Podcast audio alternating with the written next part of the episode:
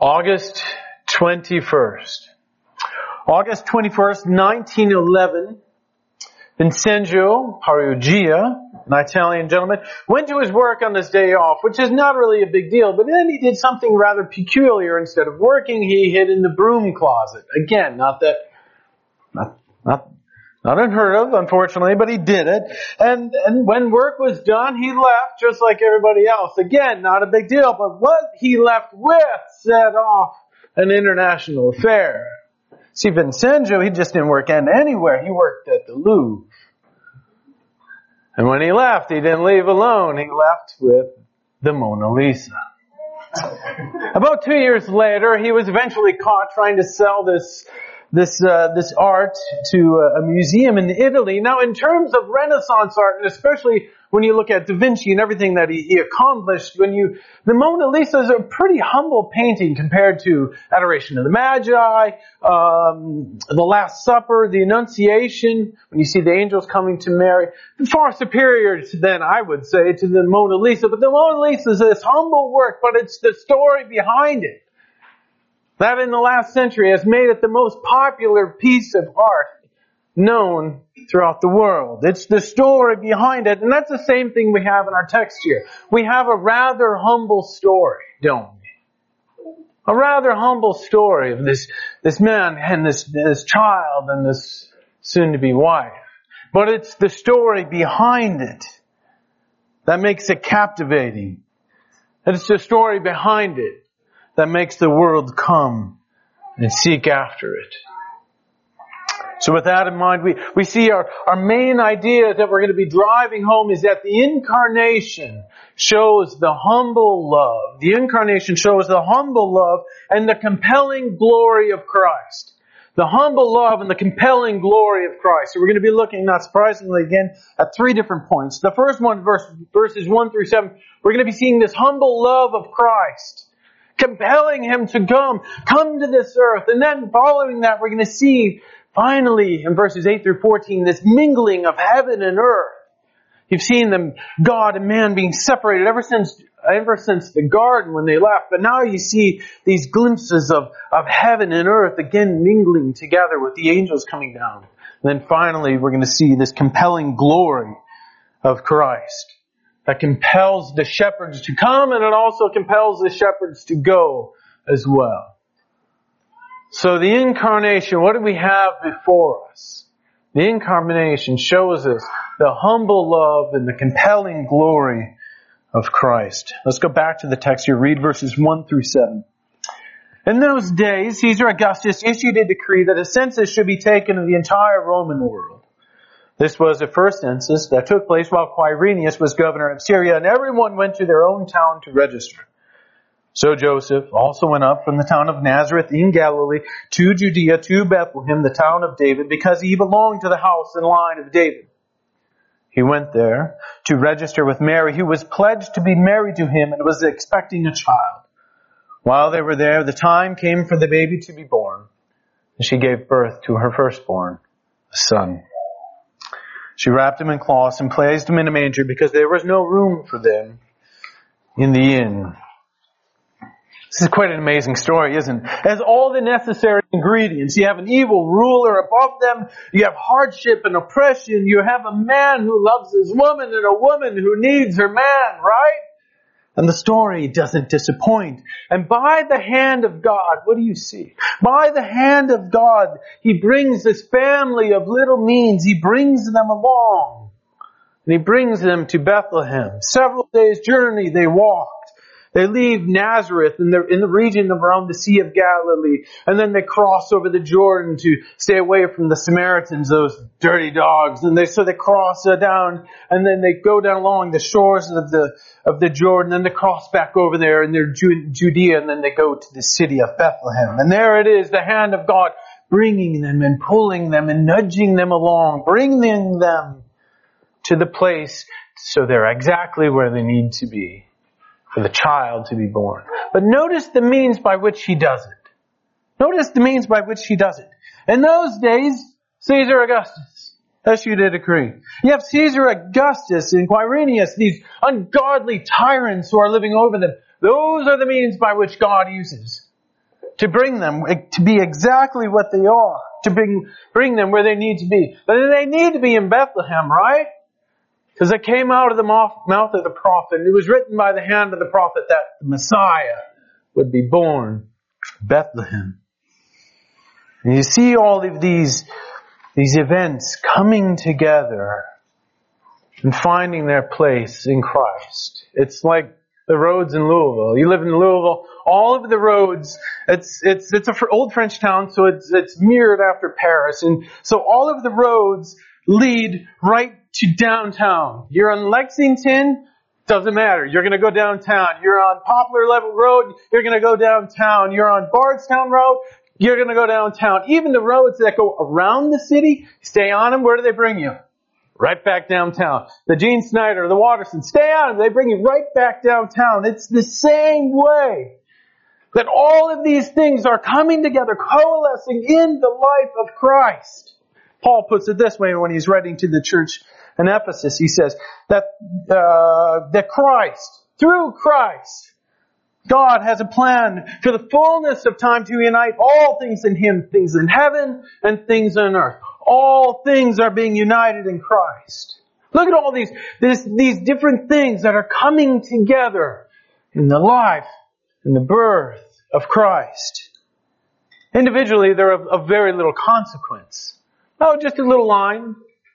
Oh, where is he going to be born? Micah says. But to you, Bethlehem, Ephraim, you are too little to be among the clans of Judah. From you shall come forth for me one who is to be ruler of Israel.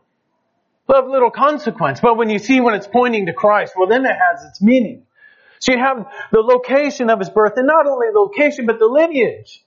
You know it's supposed to be from, from Shem, and not Ham, not Japheth, the sons of Noah. You know that it was supposed to be from Abraham, right?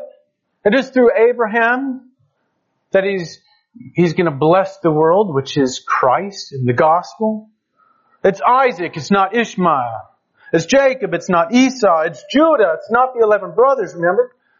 Genesis 49, Judah is the one from whom the scepter shall not depart. And then with all of the families within the tribe of Judah, it's Jesse and his family. You see it in Isaiah 11. There shall come forth a shoot from the stump of Jesse and a branch from his root shall bear fruit. And the Spirit of the Lord shall rest upon him. The Spirit of wisdom and understanding, the Spirit of counsel and might, the Spirit of knowledge and the fear of the Lord. That's supposed to come from Jesse, not amongst all the other families within Judah. And then among his Jesse's sons, it's David, it's not the other six brothers. I will raise up for you, I will raise up your offspring after you, who shall come from your body, and I will establish my kingdom he says in 2 Samuel 7.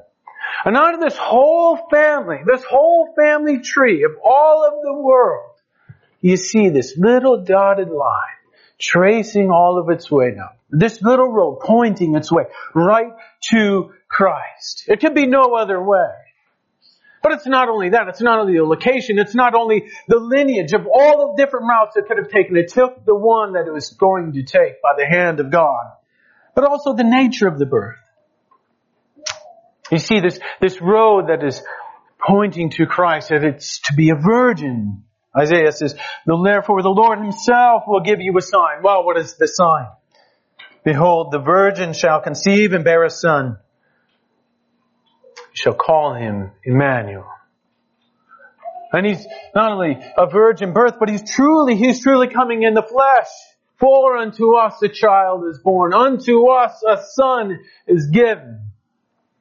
He's coming in the flesh. So you see this, this location, all of the lineage and the nature of his birth, all finding their way, these roads pointing to this eternal jewel that is Christ. Meaningless in and of themselves unless Christ does not come. And in stillness, quietness of that night, our Savior came. Here are you on your journey. Just like Joseph and Mary. Just, and you see the life of Abraham, Isaac, Jacob, Judah, Jesse, David, all of their lives are pointing to the one is to is to come. And here we have the, in our text we have the quiet hand of God bringing Joseph, bringing Mary out of Nazareth, out of Galilee, down, down along the river, along the shores, through the, through the fields and then back up into the fertile lands of Bethlehem. But a three days journey, four, five or so. Uncomfortable journey for Mary as she walks along, fully pregnant, but not one step of them, not one step was taken apart from the will of God. In this time of year, undoubtedly, as Adam was even praying about, it brings a time of personal contemplation and we look upon the own path, our own path that God has us on and we wonder why this path? We must, my friends, we must be content with the life that is not our own. We must have comfort in knowing that God is directing all of these things, all these different paths, even your life, unto the exaltation of His Son. They have no meaning in and of themselves, but as they point to Christ, well then they come together and it's glorious and it's beautiful. So maybe having a life at this time without a spouse for a moment, it's painful. But it's the valley that God would have you walk through as you have this life that is oriented towards the Son, or maybe you don't have as many children as you would have. We have that problem. People ask us, how many kids do you have? It's painful. But it's a life that is oriented towards Christ. As you're wrestling for children to come, you have a life that is oriented towards Christ. Whatever it might be that is going on, my friends, take comfort. I know that your life is not in and of yourselves, just like this journey for, for Joseph and Mary was not in and of themselves. No, it was a quiet hand of God bringing them along. Oh, imagine the grumbling and complaining that was rolling out of, rolling out of Joseph, rolling out of Mary. Oh, these tyrants. Once again, once again. Oh, but it was the hand of God that was bringing them along, bringing them along. So I pray that it is enough. And it must be enough. And it can only be enough to have our lives be on this path that is guided towards the exaltation, the worship, the glorification of Christ's Son. Here is Christ in the flesh, and your life is oriented towards Him. That, my friend, wherever the path brings you, that is a life well spent. As your life is spent glorifying the one who has come and the one who is to come again. And, and you see this quiet hand of God bringing them along, and it's, it's almost comical um, how Luke narrates the birth. You, you see it there. And she gave first birth to her firstborn, a son. Just like that. It's like the crucifixion later on. In Luke's gospel and, in Mark's gospel, it says, and they crucified him. Like, and we want all these details, like, where there's a, a, ton of stars or just one or how many animals were in the manger? or Were there, did other ladies come from town and help out? Of course, in our town, we want to know what sterile provisions we, you know, were afforded them. But Luke doesn't care. What was his height and weight? I don't know. Luke doesn't care. Why? Because that's not the point of the story. He doesn't want to distract us from the jewel that is before us, and that is the redemptive plan of God, and God sending His Son to fulfill all of these different roads of Micah and Isaiah and Jeremiah, all of these finding their fulfillment. Those are the details we must look for, my friend. Finding their purpose in Christ and in Christ alone. And all of this is coming together in this humble birth of our King. He's gone from the, the throne room of God to the humblest of locations, has he not? From the praise of angels then to the rejection of the townsmen. from absolute security to the precious life of a child. And there, in that gentle thread of life, the hope of all humanity laid in a trough for animals. A palace he did not need. He had the throne room of God. And servants would be of no use. Well, he had a, he had a host of angels, did he not? Laud and adulation would not be sought because he was in perfect communion with God the Father, as Adam was preaching on several weeks ago. Perfect communion with God the Father and the Spirit. And this is the challenge that lies before us as a congregation. And it's been asked of us before, and in our culture that we live in, it's being asked of us again. How are we stooping down low as a church to be a part of God's plan of redemption for His people? What cultural gutters are we willing to go into to mirror our Savior there lying in a trough? Oh, he could have had it all, but he chose that. What cultural gutters are we willing to go into? Are God's people, are God's people precious to you? Is comfort and fear holding you back, holding me back? Let us see our Messiah who has walked before us and let us walk that sure-footed path of humility and love. Let us not be a church that seeks comfort that was never afforded our Savior. Do you not see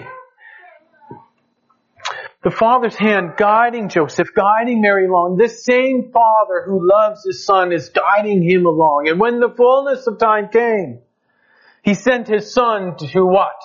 To live under a tyrant. When the fullness of time came, He sent His Son. Why?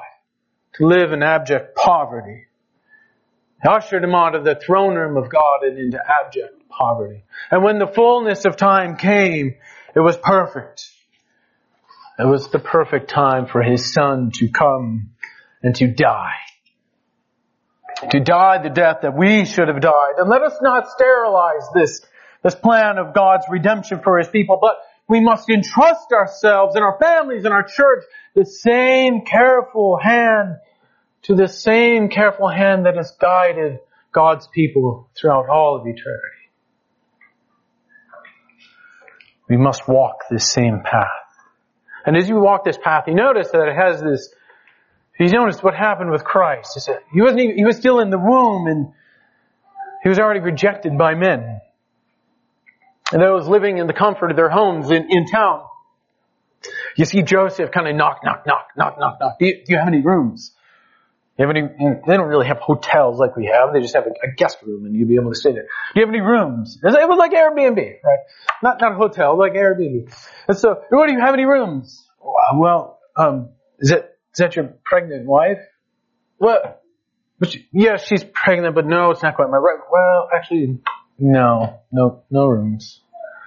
On to the next, on to the next, on to the next.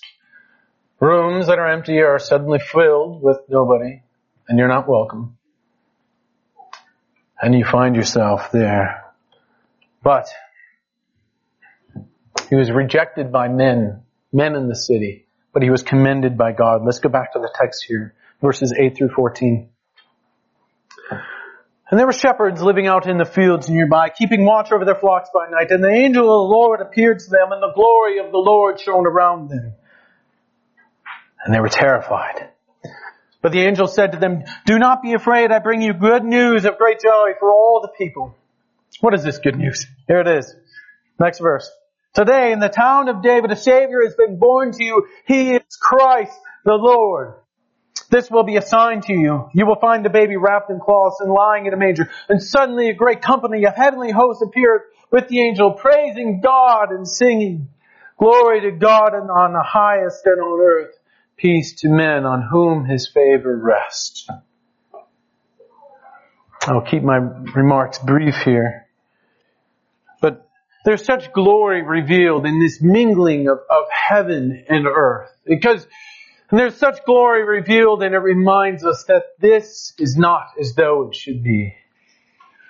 Recall with me this basic storyline of the Bible. You have in Genesis, before the fall in Genesis 1 and 2, you have God dwelling with man, walking with Adam and Eve in the cool of the evening. And then all the way at the end, at the end of Revelation, you have again what is a glorious ending. God is again dwelling with man, unencumbered with this sin between us. And in between this, this, this Genesis 3 where you have sin entering and the end of Revelation, you kind of have sparks of this, this glimpse of what it is to have God again dwelling with man. And this is one of the such instances. And we get glimpses of this glory that was forsaken, unfortunately. This glory that was forsaken and a glimpse of this glory that awaits us as well. First you, you see just one angel comes to them and naturally, the, the shepherds, they were terrified, but there was no longer a need to be in fear because why? Because there was hope.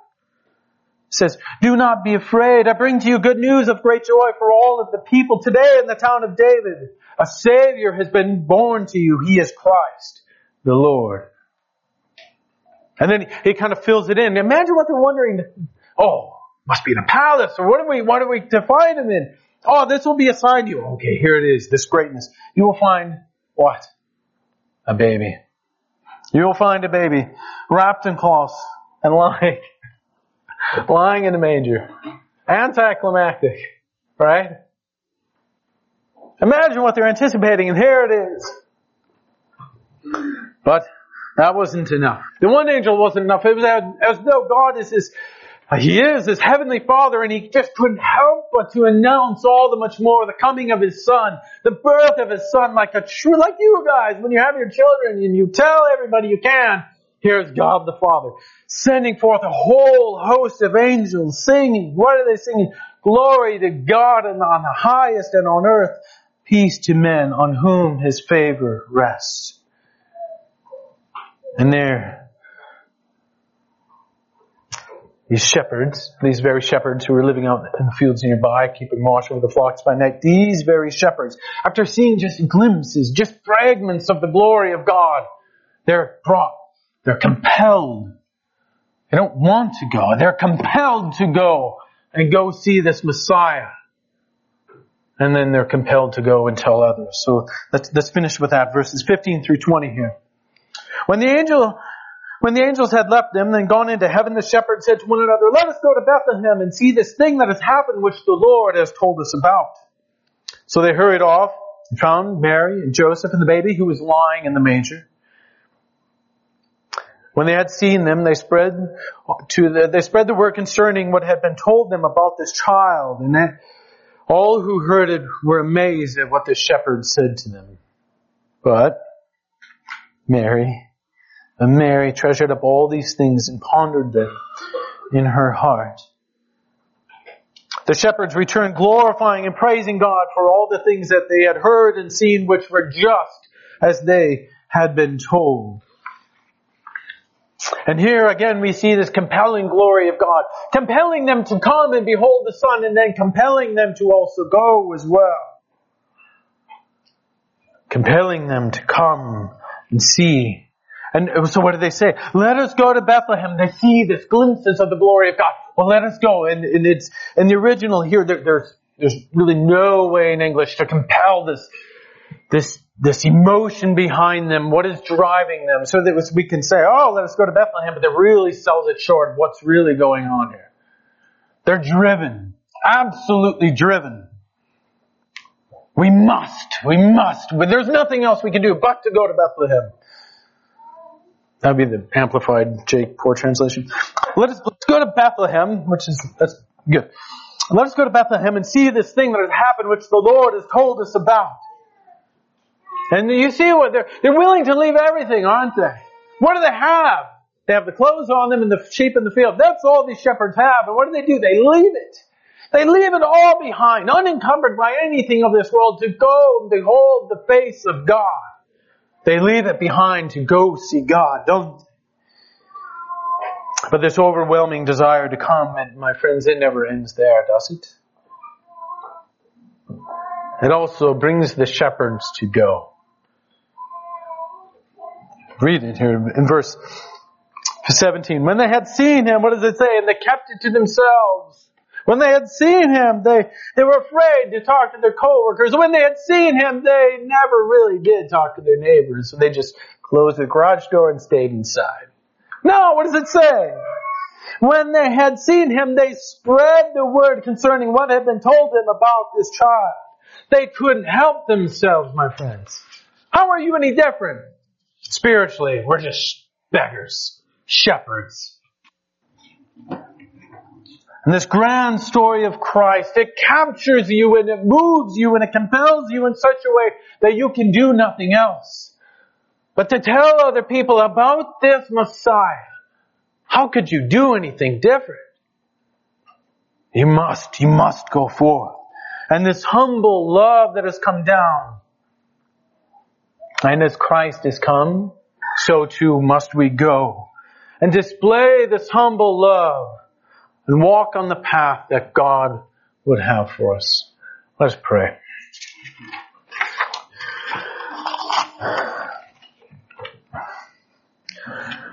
Oh, gracious Father, I pray that we would never seek lives of comfort that were that are an abomination to the way that you came.